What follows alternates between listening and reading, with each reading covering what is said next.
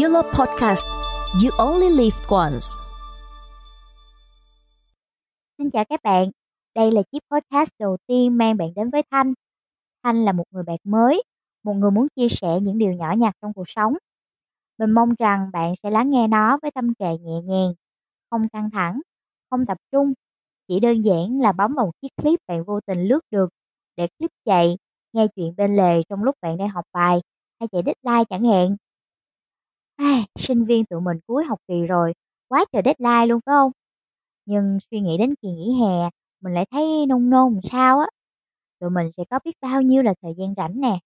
Bạn đã nghĩ mình sẽ làm gì với đống thời gian đó chưa? Uhm, bạn đã lên kế hoạch để học IELTS hay một ngôn ngữ mới? Bạn dự định sẽ đi tập gym để có một chiếc body đẹp cho năm học mới, vân vân và mây mây thứ. Trước một kỳ nghỉ, bao giờ mình cũng mơ ước về một mùa hè năng suất. Nhưng mà bao cái hè như vậy trôi qua rồi, mình đã làm được gì chưa? Thời gian rảnh là một thứ gì đó rất quan trọng. Cái thời gian rảnh đó có thể nâng chúng ta lên hoặc cũng có thể là nguyên nhân dìm chúng ta xuống. Hôm bữa mình có nghe được một câu nói của Albert Einstein. Mặc dù nó là một câu cũ rích, xa lắc xa lơ, phải nói như vậy luôn á. Nhưng mà đọc lại, nó vẫn khiến mình phải ngẫm nghĩ nhiều. Câu đó nôm na như thế này. Thứ công bằng nhất trên đời là thời gian. Và sự khác biệt giữa mỗi chúng ta là cách sử dụng khoảng thời gian đó. Thời gian rảnh là thứ quyết định số phận của bạn chứ không phải thời gian bận. Tại sao lại có câu nói này nhỉ? Uhm, ví dụ như cái thói nghiện mạng xã hội nghiện phim nghiện truyện nó sinh ra từ đâu? Đâu thể nào sinh ra từ lúc bạn đang bận được đúng không? Bạn không thể vừa thuyết trình vừa lướt điện thoại cứ mỗi lần bạn có thời gian rảnh, bạn sẽ lên mạng xã hội. Cái đó như là một phản xạ có điều kiện vậy á. Bạn cho não một tín hiệu là bấm điện thoại đi, cẩn thận sau, bận quá không có thời gian. Cứ một giây, một phút bạn rảnh, bạn lại cầm chiếc điện thoại lên, thì làm sao mà không nghiện được có đúng không?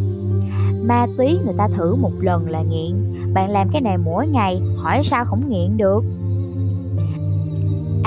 Có nghiện đâu à vẫn chối à là chắc chưa? Rồi nhá, bây giờ thanh có một cái ví dụ về bản thân mình đi. Mình ngồi xuống và phải suy nghĩ một đề để giải bài tập. Mình ngồi suy nghĩ không có điện thoại và laptop được 5 phút. Thanh cảm thấy mình không thể nào chịu nổi nữa. Khô khe như vậy, phải lướt một chiếc tiktok cho mới mẻ thì ý tưởng mới đến được. Hoặc là mình ngồi làm bài được 10 phút, mình lại thấy chán trường vì có những câu hỏi lý thuyết cao siêu lắm. Thầm nghĩ trong đầu chắc là có hết trên mạng. Lên ấy sệt là ra hết. Cần suy nghĩ làm gì? Những thứ có sẵn rồi. Chat gpt còn làm giỏi hơn tôi. Cái câu trả lời trên mạng còn đúng hơn tôi làm. Vậy làm vậy để làm chi? Có quan trọng gì? Làm ván game rèn luyện tay nghề còn hợp lý hơn. Ừ thì nó là vậy đó. Thanh đã trải qua rồi. Và thanh nghĩ chắc có một số bạn cũng có cảm nghĩ như vậy. Nhưng mà khi bạn kiếm được việc làm cái mức lương sẽ được trả theo mức độ làm việc của bạn. Cái đầu của bạn giải quyết được cái gì? Công việc khó, bạn sẽ nhận được lương cao. Công việc trung bình thì nhận lương tầm tầm. Vậy làm việc được 5 phút với 10 phút thì lương cỡ nhiêu trời? Các bạn có biết không?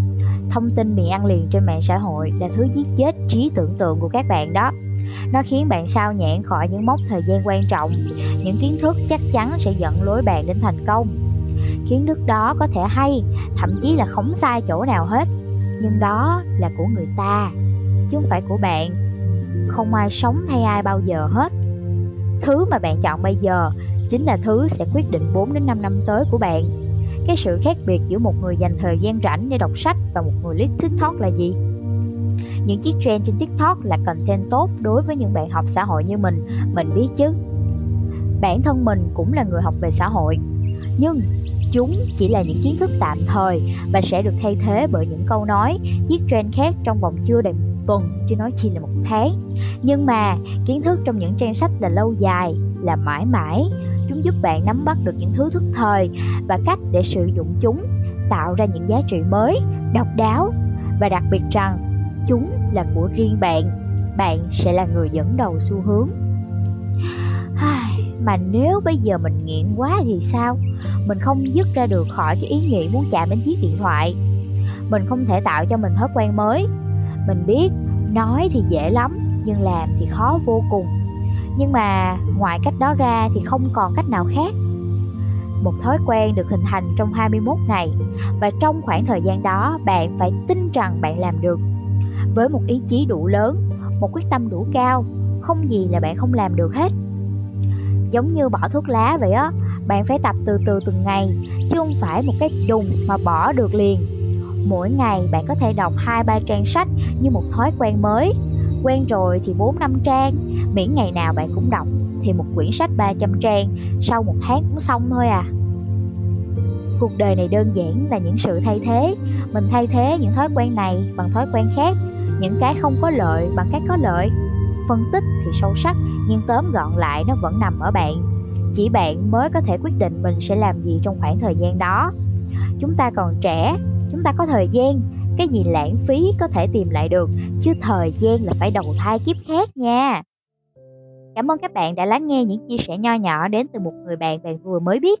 Nhưng mình mong nó sẽ thay đổi suy nghĩ của bạn phần nào về cách sử dụng quỹ thời gian có hạn.